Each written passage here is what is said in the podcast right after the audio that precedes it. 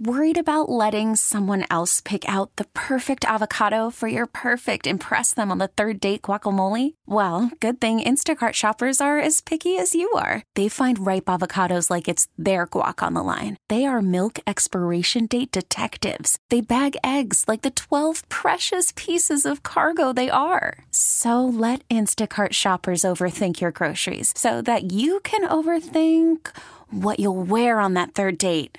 Download the Instacart app to get free delivery on your first three orders while supplies last. Minimum $10 per order, additional term supply. Yes, indeed. It is the Get Right right here on your home of the Dallas Cowboys and World Series champion Texas Rangers 1053 The Fan. Reginald Datatula sitting alongside fan phenom winner Blake Elliott. Talk to me. Shout out to Chris Strong and the ones and twos, and shout out to you, however you're listening, wherever you're listening. Appreciate you making us a part of your Thursday evening. You can always get involved with the program by texting in to the truckwreck.com text line, 877-881-1053, where uh, from the 806 they say, I didn't realize the uh, the upper part in Michigan was part of the U.S. until I moved there. Interesting. Interesting. It was just like, is that is that Canada? Dude got a passport and everything. Yeah, is that. Canadian? Yeah. Uh, as as it pertains to geography, um, I was. It took a little while, and I felt a little embarrassed when I realized, oh, like Detroit is like right next to Canada, like right next to Canada, like right next to Canada. Yeah, like and a whole city on the other side. Yeah, other side of the river. It's crazy. Yep. Um, coming up next in about 20 minutes, we will talk with Nick Angstadt, who's the channel manager at Locked On Mavs.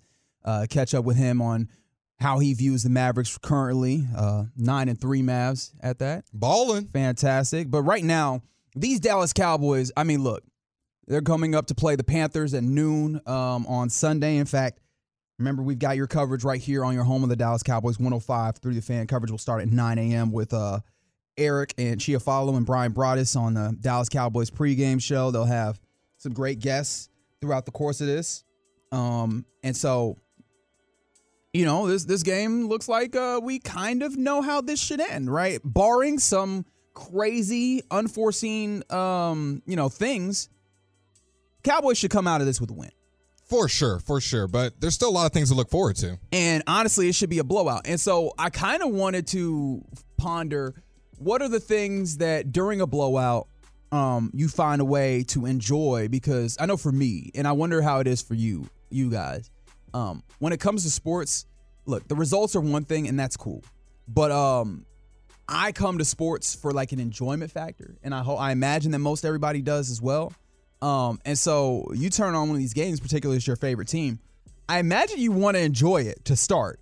And so with a blowout or with a game that you kind of know should be a blowout from the start, what are the things that you try and that try and uh, keep your spirits about, and what are the things that maybe you would hope to see that would help you even enjoy some more as we continue through the course of this this game? Of course. So the the, biggest kind of um, splinter in the Cowboys this year has obviously been the run game, but also the red zone offense at times Yeah. has faltered. So I would love to see kind of the red zone offense play calling more so. I would love to get in the end zone, but I'm more worried about what is the play calling going to be down there in the end or in the red zone. Are we going to have some run plays, some trick plays? We saw CD Lamb score with a little jet sweep action last week. So I'm just kind of curious to see where the play calling is this week and seeing what kind of players. This will definitely be hopefully a game where you see a Cooper Rush, you see a Brooks, you see some guys towards the end, a Deuce Vaughn. So kind of those young guys getting an opportunity that injuries happen again. So we got to see what young guys are going to be ready to step up if they were to happen. And this is one of those games where you're probably going to see a good amount of guys that you wouldn't usually see. seeing young guys is a is always an interesting thing. Like finding ways to get excitement, especially if you have an investment. Like I know Deuce Vaughn. There's a lot of folks that are invested in seeing him play. Yeah, you hear the you hear the chants no matter where uh, they're playing, and so yeah, it'd be cool if you could see Deuce Vaughn in this one, especially if he could be effective. But you were mentioning the run game. Uh, it would be very enjoyable anytime that they can have some level of effective running. That'd be really fun to keep this, uh, keep their uh, level of interest in this. I guess we could take the easy, easy road. Is just watching Dak Prescott do similar things to what we've seen before. Like if he continues to torch this thing, um, that will be enjoyable. Whether it's uh, five or seven to nothing, or if it's you know forty-seven to nothing. I'm I'm intrigued in seeing them run it up offensively when it comes to passing this ball. And we touched on it earlier in the segment if you were tuning in. this Panthers pass defense, that's the strength of their team. So I feel like this is honestly one of the better secondaries that the Cowboys have faced in the last couple weeks. So it'll I actually think their secondary is better than the Eagles. The Eagles have more household names, but I think the secondary is better. So it'll be interesting to see how Dak um, deciphers throughout this game. I don't think it's obviously going to be tough, but I, I'm also at the same point, CD Lamb to see if he can keep the streak going. And like we saw, he's been getting a lot of guys involved, a Cooks, a Ferguson, and I, me personally, I want to see Brooks go off again. I love what I saw from Brooks. Oh, you're waiting for the Jalen Brooks experience. I am. I'm here for it. Okay, that's interesting. Um, from the two one four, someone said, "I sit there and I yell at Mike McCarthy and Dak to stop throwing the ball to Schoonmaker because Ferguson is my fantasy football tight end and Schoonmaker sucks."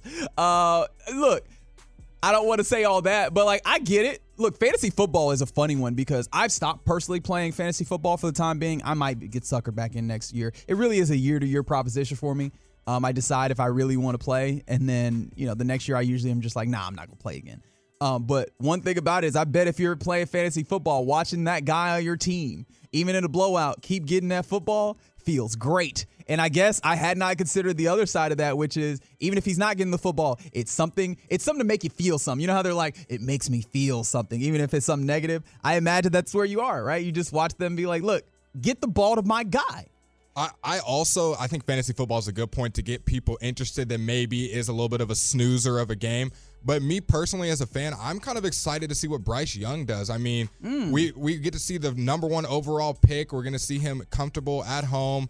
Play calling's been going back and forth, and he's going against probably one of the best, if not the best, pass rushes he's going to see all year. So excited to see if he can get something going just from a fan perspective. Obviously, not at the expense of the Cowboys and them losing, but I like to see what that young talent does and what he can do with those weapons Um, or this- lack thereof. This, yeah, I, I do want to see more Bryce Young, but the tough part about it is that he is probably going to be under siege Yeah. in this one. Obviously, this Dallas Cowboys pass rush is a monster, and this uh, Carolina Panthers offensive line, Bad. It's bad. yeah, it's, it's, bad. it's not very good. And so while he has, Bry- he being Bryce Young, has thrown better under pressure, like against the blitz, it's not like he's been great. Obviously, anybody against the blitz is going to be tough.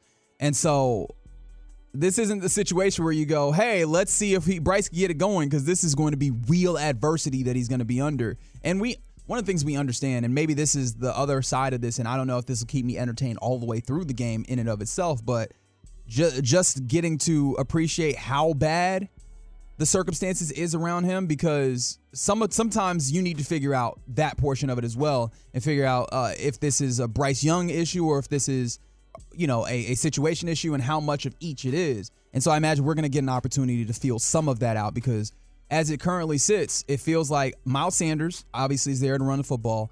Adam Thielen or the whatever remains of Adam Thielen at this point um, is out there, and that's about it. And so I, I'm intrigued to see how that actually works and how that actually goes. Um, let's see from the let's see, let's see, let's see. Um, oh, I missed there. Well, Uh, breaking down the film from Bryce, I don't think he's a bad quarterback. I just think he doesn't have happy feet back there. He's still poised. He's going through his reads. Just guys are not getting open. The scheming is not great. He's got no time back there. But if you see, even on well, times that's not true. That he doesn't necessarily. Ha- uh, he he likes to hold the football.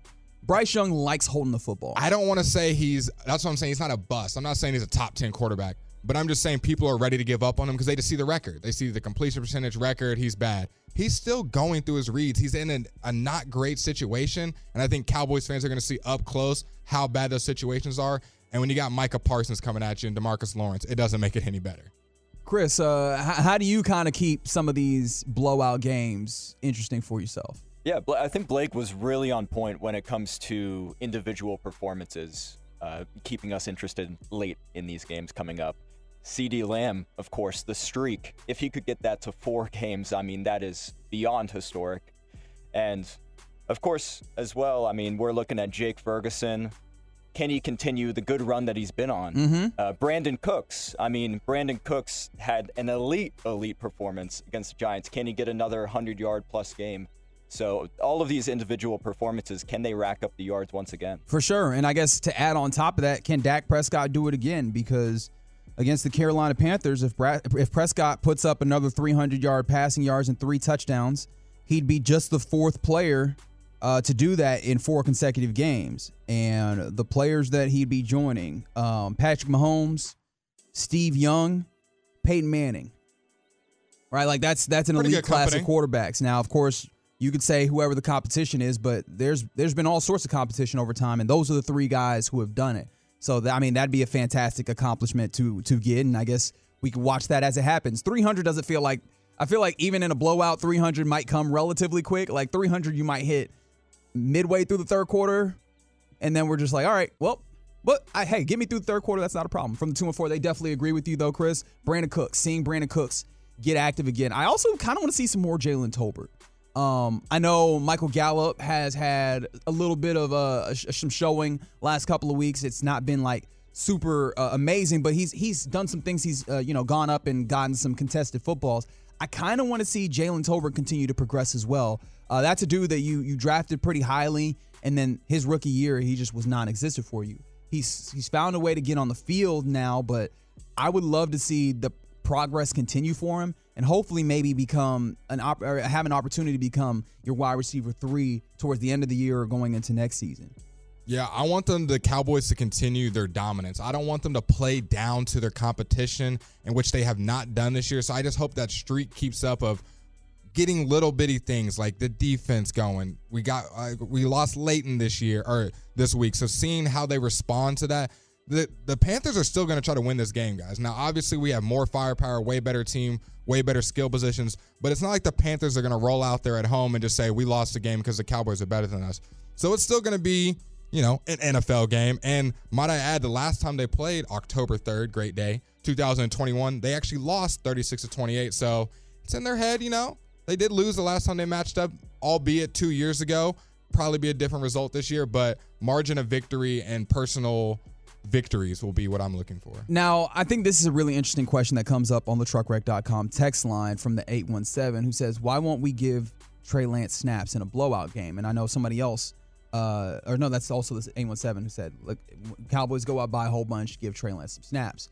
Uh, well, typically he's not made active. Yeah. Typically, Emergency QB. they're having two quarterbacks active. That's Dak Prescott and Cooper Rush. And there was actually a really interesting debate about this on Cowboys Media Mash, where I know that Saad Yousuf, who covers the Cowboys for the Athletic as well, um, he was he had kind of mentioned that offhand at some point, and him and I believe Nui Scruggs and Clarence Hill and Jean Jacques Taylor, they were kind of talking about that prospect. And one of the things they ultimately settled on, and I kind of want to get your opinion on this, is the idea of look, man, they get paid too. This is the NFL. You can't really take those kinds of games. You can't really take those types of risks as a coaching staff, right? You can't really play the games that we on the outside and we in the media play where we're like, well, you'll be up and then, you know, we get the chance to be flippant and nonchalant about these things. Oh, you'll be up and you'll win.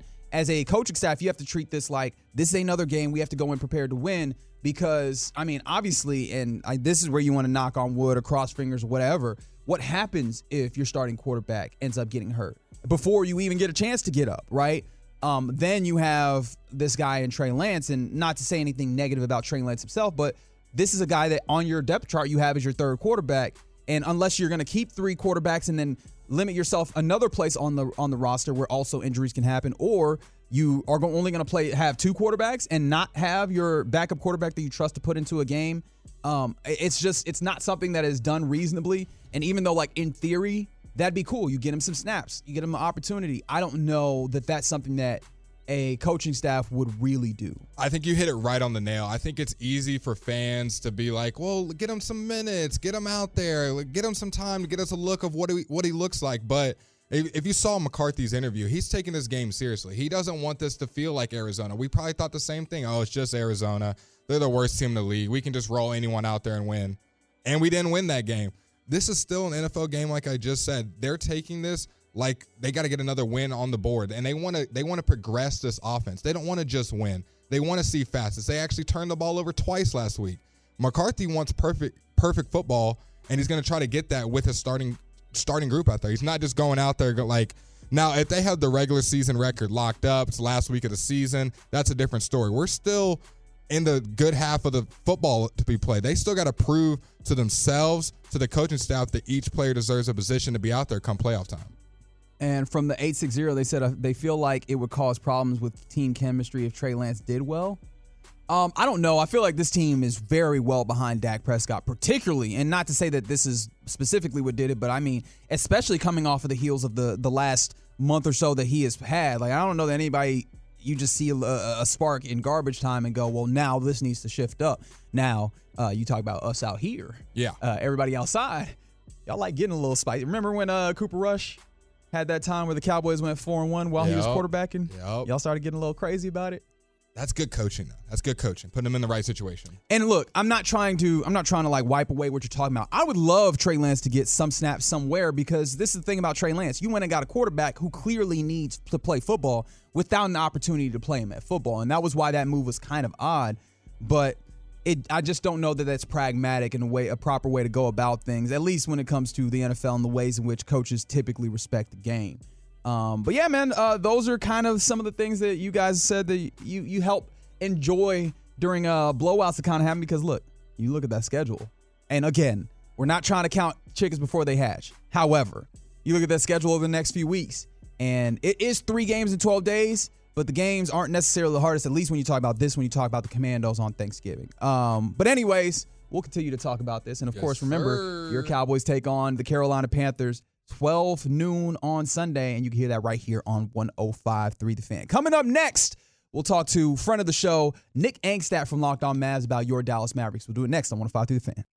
Worried about letting someone else pick out the perfect avocado for your perfect impress them on the third date guacamole? Well, good thing Instacart shoppers are as picky as you are. They find ripe avocados like it's their guac on the line. They are milk expiration date detectives. They bag eggs like the 12 precious pieces of cargo they are. So let Instacart shoppers overthink your groceries so that you can overthink what you'll wear on that third date. Download the Instacart app to get free delivery on your first three orders while supplies last. Minimum $10 per order, additional term supply. To get right on 105.3 The Fan, Reginald Atatula. Blake Elliott, the fan phenom winner. in. Talk to me. I was like, I didn't know if he's gonna let me get it, man. Uh, have I not? I've, I've, No, I've you have. I've given you the You space. have. I try. You I have. try. I appreciate you being in here with me on this Thursday evening. Appreciate you all listening with us on 105 through the fan. Chris Strong giving you the tunes, giving you the vibes on this night as well. Vibeskis. Um, where's I gonna go? Oh, I wanted to give y'all an update on the football game that, of course, goes away from my screen as soon as I wanted to look at it. 21 to 13 is the score in favor of the Ravens. Remember, Joe Burrow leaves this one early due to a hand injury um, that seemed to be exacerbated. Apparently, Amazon Prime, who obviously broadcast Thursday Night Football, showed of that video that we talked about previously that Yep. the Bengals had um, had put on their social media that had him wearing some level of brace. They actually broadcast that, even though the Bengals ultimately deleted that post. So uh, a little bit of a N- NFL uh, espionage and intrigue over the course of the day uh, ultimately made it to the broadcast. Kind of interesting that way. Hey, the Bengals are hanging in there though. They're only down by what seven, eight points right now with no Joe Burrow. So Sure. obviously you hope for his health to get better, but Jake Browning holding the ship at least afloat, and hopefully your defense can hold you in this game. Well, to be fair, the score was ten to seven before Joe Burrow leaves in favor of the Bengals, and so the Bengals uh, the Bengals have only put up three points, a, a single field goal with Joe Burrow, or not with Joe Burrow, with Jake Browning, two JBs, uh, with Jake Browning on the field, and ultimately, uh, that's the score right now, twenty one to thirteen. But uh, I guess without further ado, we should probably uh, talk to the man. From Locked On Mavs, he is the channel manager, and he currently joins us on the Boomer Jacks Bar and Grill Hotline. Nick Angstadt was happening, baby. Reggie, when's our support group meet when our co-host left? Like we both had a co-host leave. We got to start the support group. When does it when does it begin? Uh, I think that that's what we're gonna do every sun- Sunday night. Is that is that fair? Is that where we where we do this? That sounds good. I'll bring the snacks this week and we'll uh, we'll meet. We'll talk about how we were abandoned and then uh, we'll be good. Very good. I'm joined now though uh, as a guest, a, a gentleman I think you know or you're familiar with, Blake Elliott. Nikki, what's good? Blake, how you doing? I'm chilling. I when they saw it, when I heard we were talking to you tonight, I said, "Oh man, it's gonna be a good one." I started rubbing my hands like Birdman, so I'm about we're about to get into it with the Mavs, baby.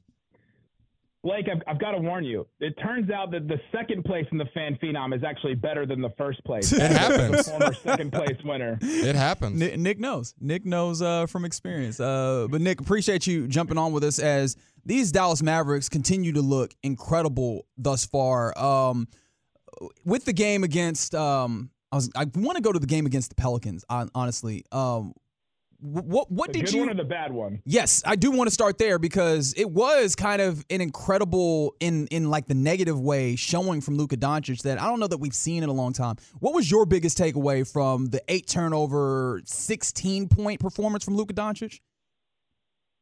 Yeah, I think I just say it like this: he sucked. he was not he was not good. It was just a game that he was very bad in. It was a game that just we're not used to from him, and it makes you ask the question can the, the I know the Mavericks can't afford for him to have a game like that. Like uh, who can who in the league could afford to have one of their star players like that have a game that bad with eight turnovers, he's not shooting the ball well, all that. Like it, it just no team can do it. My question is kind of can Luka afford to have a game like that when he expects to be the best player in the NBA? Does the best player in the NBA have games like that? And I think the answer is probably no. Like I think that's where you are with it. And so he's got to get over some of that stuff. He just came out, it didn't look right.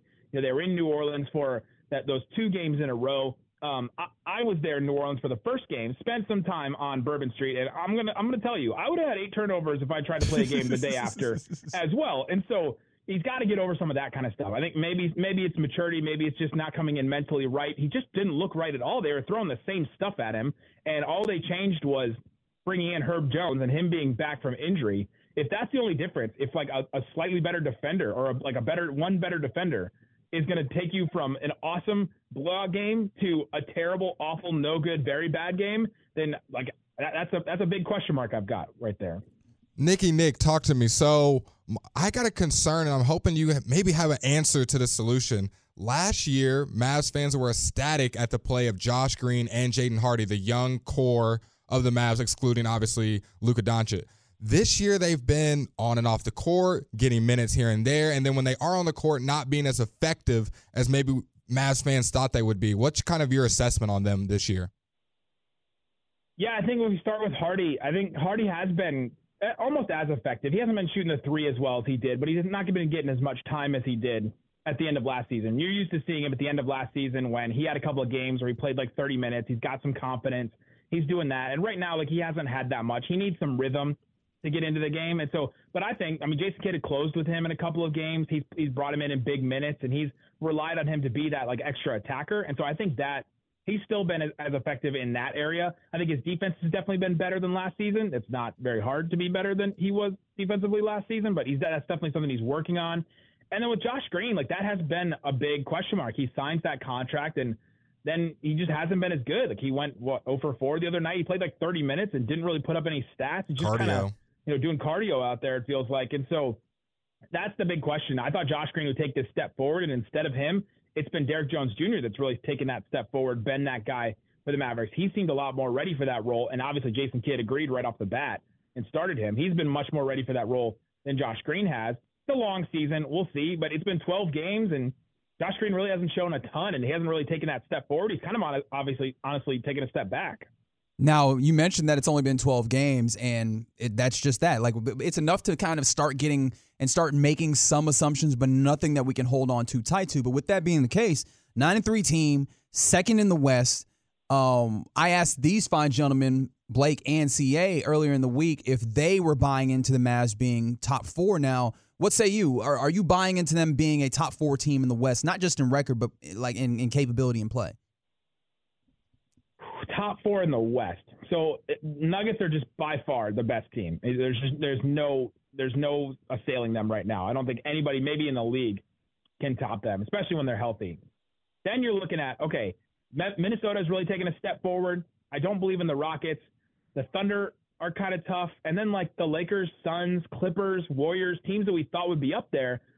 I've all had big question marks. Like the Warriors are kind of a mess right now. Steph's out with an injury the Lakers have kind of been a mess when LeBron doesn't play. Uh, whether he's in the game or, not, it's been a mess. Uh, the Clippers are a huge mess. They made the James Harden trade, so now that'll take them a little while to get over. And so, I don't know. Like right now, I feel good about the Mavs uh, as a top four team against anybody. I, I feel good if you're just talking about a playoff series. I'll bet on Luka over a lot of these other guys, right? Like if it's if it's Mavs Timberwolves and it's the playoffs and it's you know, game on the line, like there's a couple minutes left. Like I'm betting Luka makes the makes the best shots instead of a you know an Anthony Edwards, even though Anthony Edwards has been excellent this year, right? Like it's just it, he's just that guy, and that's why you pay him all the money. That's why you build the team around him, and I'll bet on Luka over anybody else right now. Nick, talk to me about Dereck Lively. I've been a big fan of his and seeing his growth and obviously the defensive presence that he's brought. What do you think his impact is that maybe fans don't see on and when he's not on the court? Yeah, his impact has been insane. I just talked about it on Locked On Mavs tonight, and they're six points per 100 possessions better on offense when he plays, and they're seven points per 100 possessions better on defense when he plays. The defense you expect, right? They're allowing less offensive rebounds from the other team. They're allowing less shots at the rim. They're you know doing some great stuff in that in that vein. And then on offense, that's where I've been surprised. Mavericks are actually better when he's on the court than when he's not. Some of that is because he plays a lot with Luka and Kyrie. That's you know that's that's a big difference. But he's not been a negative on offense at all, and that's where I thought that they would really have a problem. But you saw that game against the Wizards. I mean, he can he can finish at the rim. He can he can fly down the floor. He just he's just been a great lob catch like threat that we knew he was going to be. And then he's also been a really bit, a really good passer. Like when Luka gets trapped or when Kyrie gets doubled, like he's been the guy in the middle to break the zone, to break the trap, like to break that and to kick out to the right shooter and make the right pass. Like his passing has been such a high level that I did not expect from a center and from a 19 year old center at that. And so, like all that stuff, I think has just made him a really effective guy for the Mavericks. And I mean, how long have Mavericks fans and you know people in the media like been begging for the Mavericks just to get a guy like this, just get a, a big guy that can rim roll, that can do something here and there, and like they finally got that guy. Now, when we're talking to Nick Angstadt of Locked On Mavs right here on 105 through the fan, Blake asked a, a really interesting question earlier in the week, and I kind of want to phrase it to you because this team obviously is not complete. They still would probably need some pieces or a piece um, if they want to really contend for a championship, should that, you know, come the trade deadline or what have you. What kind of piece would you be interested in for this team um, as you currently look at it? Yeah, they've been a mess in two areas. They, they need an elite wing defender in some way, shape, or form, an elite wing or guard defender. Honestly, I'd take either at this point. Just somebody that can be that. Grant Williams has been fine. He's great in his role. Derrick Jones Jr. has been fine. He's great in his role, but they just need that uh, to take that next step forward. You need an elite player at that area, and you need an elite wing defender. You need an OG Anunoby. You need, you know, a guy like that that can come in and do, a Jaden McDaniel, somebody that can come in and defend the other team's best wing guy.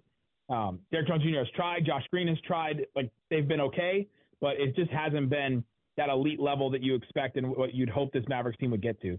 The other one is probably a backup center. You know, somebody else that can come in, and so when Lively has foul trouble or when the Mavericks are getting killed on the boards in some areas, somebody could come in and help them. And so, you know, an Andre Drummond or you know, if Jonas Valanciunas becomes available and he decides to come off the bench, like somebody like that, I, you know, there's not many there's not many players honestly that fit that bill of all right, we need somebody that's going to be good and be a backup center, but also be a backup center. You know, like be a backup center and you're also good. Like it's just hard to find that right now because the drop off from centers is really steep. Nikki, what is your thoughts on Timmy? So obviously the Mavs in the offseason, fans were speculating on him being he was in every trade rumor known to man, but he's been hooping this season off the bench in the six man of the year award race. Do you think the Mavs are thinking, hey, he's going to keep his hot streak up, or do you see it cooling off and them using him as trade bait? Yeah, the thoughts are I think that he's been way better than everybody thought. And he's been so good that at this point, like, I don't think you can trade him unless you know exactly, like, you're getting something guaranteed back. Through the offseason, we thought that the Mavs would, you know, trade him. He thought he was going to get traded. Everybody thought he was going to get traded. But they thought he would be traded and bring back something like, all right, we, we can try this. It'll be an experiment. It'll be fine. You're not losing a whole lot if you lose Tim. Right now, he's averaging 19 points a game. He's shooting really well from the floor, and he's doing really good stuff when he has the ball in his hands, which has been different than in the past. And so now you go, all right, well, if we lose Tim, we've got to get something guaranteed back. And that makes a trade so much different, right? You can't just trade him for something. You have to trade him for something that you know and something that you know is going to make you better in a different area because replacing his scoring right now would, would kind of be tough. Like how many players in the NBA are averaging about 19 points? He's averaging three points less a game than Kyrie.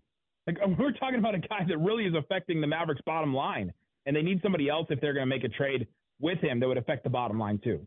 Now, Nick, uh, obviously 12 games under your belt as in Mavs. Um, you start to test some things, but everybody will acknowledge it's been a relatively soft schedule. what things would you like to see stress tested relatively soon uh, for these Mavs? yeah, I'd like to see them play against some playoff teams, maybe some West playoff teams. I'd like to see them go on the road and play some games. And oh, look, that's exactly what the Mavericks' next five games is. They're playing at Milwaukee, home for Sacramento on the second night of a back-to-back, at the Lakers, at the Clippers, and then home for Houston. Like that, that right there. Just those next four games, take out Houston, but just those next four games: Milwaukee, Sacramento, Lakers, Clippers. That's a great test. Like that is a really great test to see. Is it just been soft schedule? Did the Mavericks only raise their floor? Like if they play these guys tough and they lose to all, lose to all of them, maybe the Mavericks just raise their floor. But if they win some of these games, they look real good in a lot of them, then maybe the Mavs raise their ceiling too. And that's something I think we're going to find out maybe in the next four games. Nick, a little bit of a fun one for you. What are your thoughts on the in season courts, especially when the Mavs are playing on them or lack their playing on them at home? Well, the only funny part about these in-season courts has been that the Mavericks seem to not want to play on them, which I think is kind of hilarious. They're like, we kind of hope that they that the one for the Mavericks doesn't get fixed because we don't want to play on it because it was malfunctioning, like it wasn't working for them. There's a dead spot. There's all kinds of weird stuff in it, and so I find that hilarious. That they're like, yeah, we just hope that it doesn't get fixed, and then it is what it is. I don't think right? they like the the Nerf courts, the purple courts. Yeah, that that purple court was weird. The red ones are, are really strange to me too. Like they just really I kind of like the Jazz had like a pink one, like a purple pink one the other day. I'm I'm kind of for that. Like there's a couple of them that I kind of like, but th- I mean, it's just it's just so abrasive on TV when you watch them. Court designer Nick Angstadt, what what would you if you get to build one from scratch? What are you trying to do with the in season tournament court?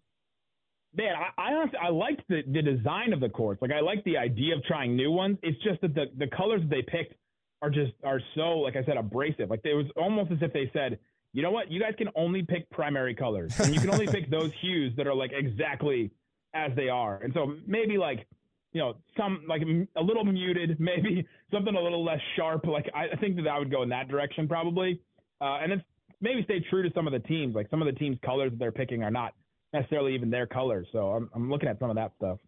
He's Nick Angstadt. He's the lot. He's the channel manager for Locked On Mavs. Uh, Nick, I appreciate your time, my man, and I guess uh, we'll, I'll see you at the support club on on Saturday on Sunday rather. I'll bring the snacks and I'll see you there. All right, appreciate you, man. Uh, it was a pleasure, Nikki. Hopefully, I'll see you soon, brother. Thank you.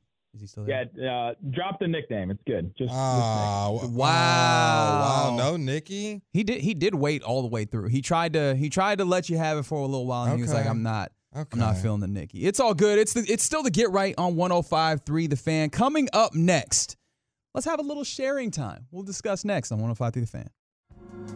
It's the get right on 105.3 The Fan. Reginald Datatula here with you, sitting alongside the fan phenom Blake Elliott. Talk to me.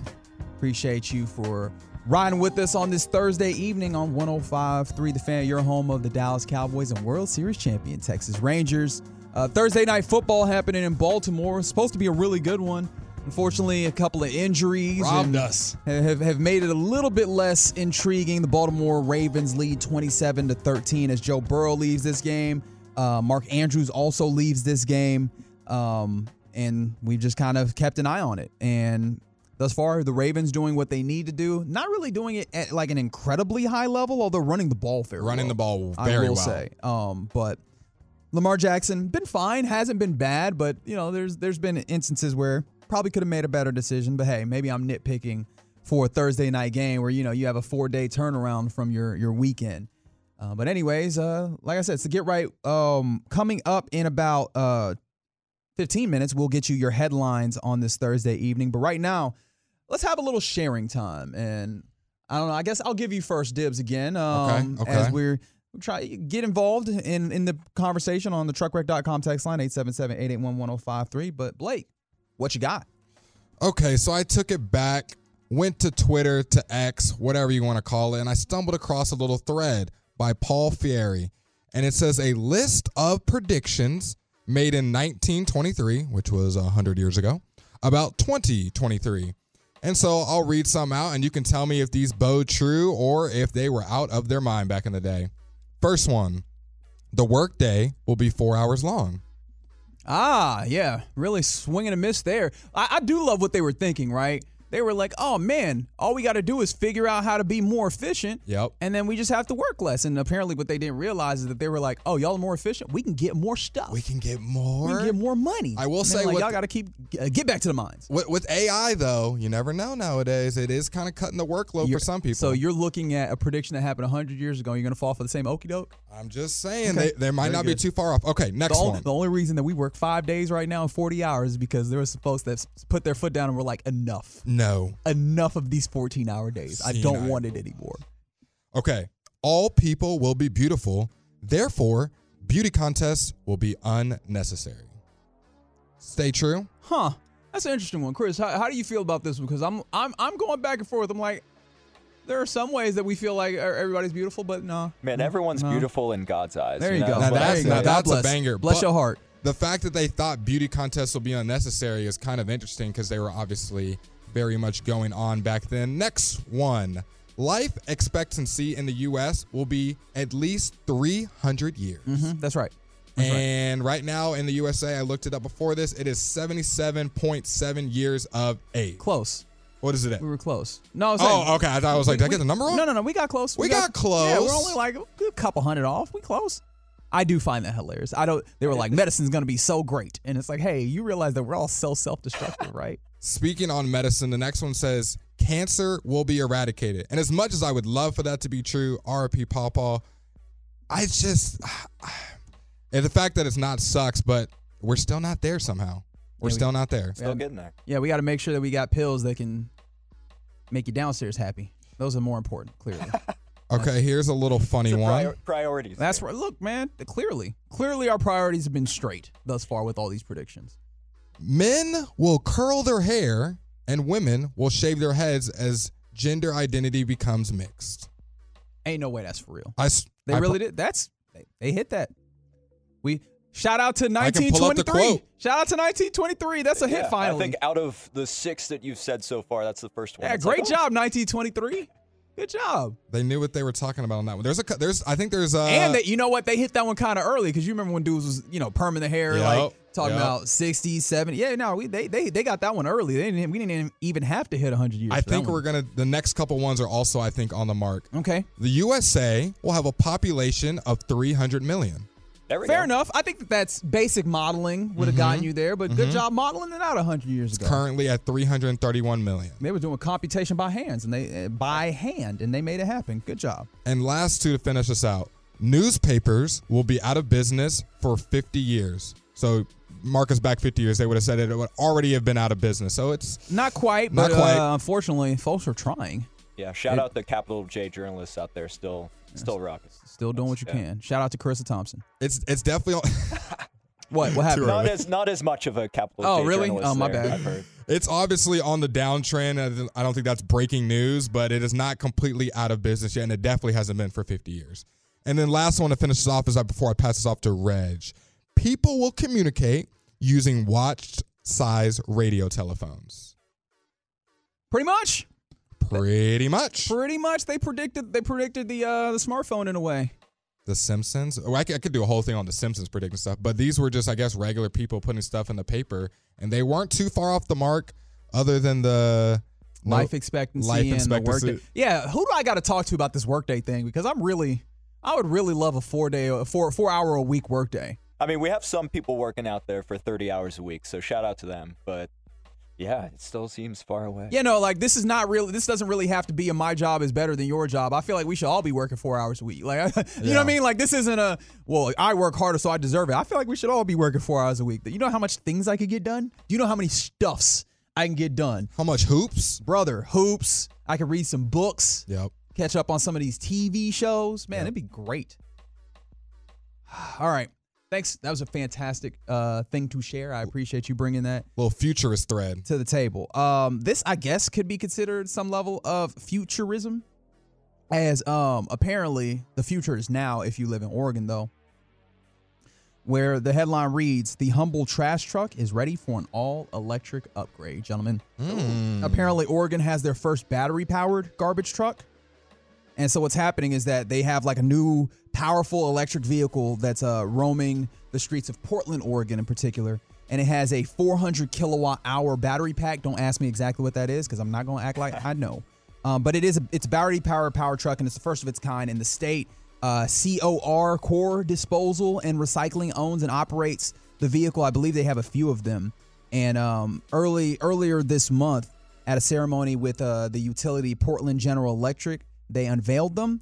Uh, it's a zero emissions model, so obviously, that's Saving that's the world. Good, Except right? for the batteries, maybe I don't know. trying to make sure. Yeah, look, man, disposal batteries, those things. Gotta we could dig 'em up. we could talk about those things if we want to be fair, and I appreciate that you brought them up. But um, at least when it comes down to the basic operations, that's I mean that's better, right?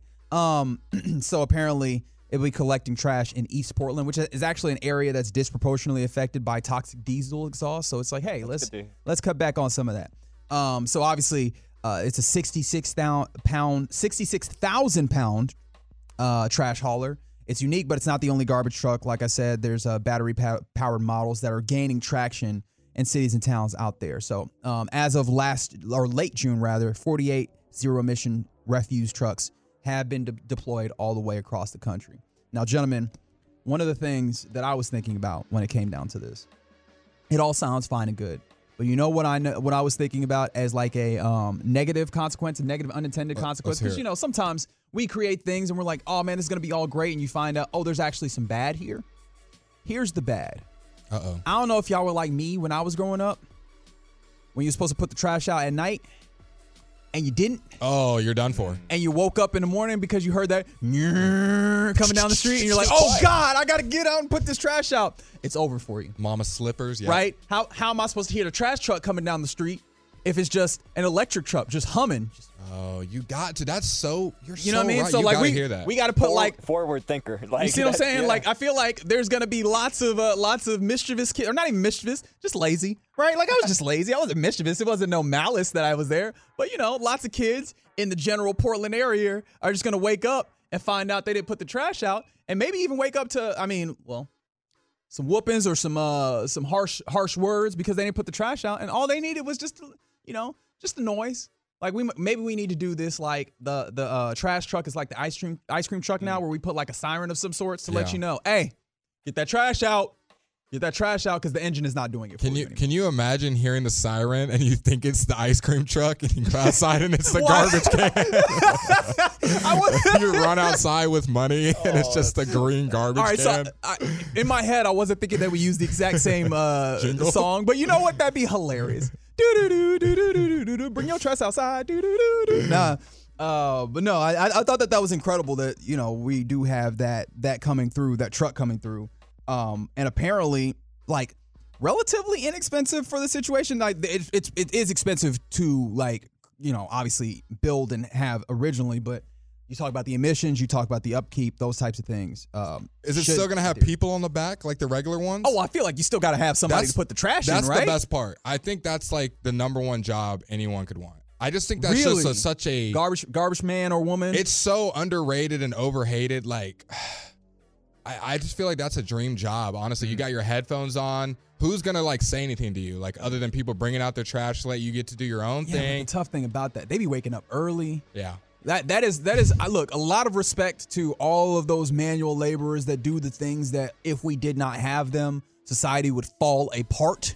Because let that trash truck not come Oh, two weeks in a row, Whole neighborhood would fall apart. your your house is is a is a problem. oh yeah. Is a problem. And so it's always it's always great when folks come through, but man, that's that's hard work, man. Uh, they Are be you- up early, they be out here in this cold, all that. Does your apartment have valet trash? Like where you put it outside your door? No. So No, my- I, I walk that thing to the dumpster. So mine has that. Have you ever had valet trash before, or you always I've had to walk to the dumpster? seen it. I I have had friends who have had valet trash. I ain't, I I ain't nice like that. no, valet trash. Apparently, Blake is living good. That's I- nice to know. No, not good enough. Still far away, but valet trash is just such a game changer. But I'm not gonna lie, I miss being at my mama's house and having the old school trash can or garbage can come by. I was friends with them. That's why maybe I have a little bit of bias. Oh, okay. Yeah, I was like, I actually saw like a video uh, earlier this week of like some kid that just waits outside every every trash day, and they say hi to the to the trash man. Hey man, they need friends too. And shout out shout out to the trash man for also being like a staple of the community on top of picking up people's nastiness because and you know what I hate while we're doing this, if you'll allow me to complain, Go ahead. the people that understanding that the trash man's job is a little tough or woman, right?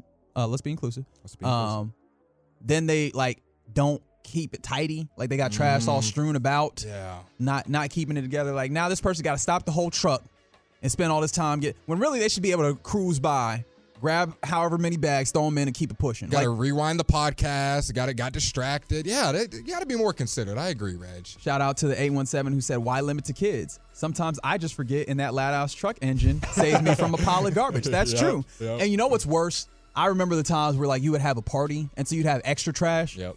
And you miss the trash thing, and it's just like we are we're swimming in trash now. We live. The trash owns the house Yep. at this point. So uh, shout out to the electric truck. Uh, just a little note. Let's let's see if we can put like a speaker on that thing. Maybe we can even jam, right? Maybe we Come can on. put a jam out. So at least you know if we wake you up early to try and get your Maybe get your some smooth out. jazz. Smooth jazz. Well, I, we're trying to wake people up, and I say that as a lover of smooth. We're not playing Dave Koz. we're not doing that. No Kenny G. That's not going to help people realize I forgot my trash. Are you thinking more heavy metal rock? Huh. Okay, text in. Text in what songs or what genre of music do you think would be great for the uh for the the electric uh trash truck? Yeah, let's see if we can maybe workshop this. I'll send it to Portland. We can get this done. Yeah. Let's see if we can do our civic duties. Country right could rock. Country could do it. There you go. On the Get Right on 105.3 The Fan. Thank you for sharing with me. Uh appreciate you gentlemen for riding that out with me. Be coming up next, we'll get you caught up on your headlines on this Thursday evening on the Get Right on 105.3 The Fan.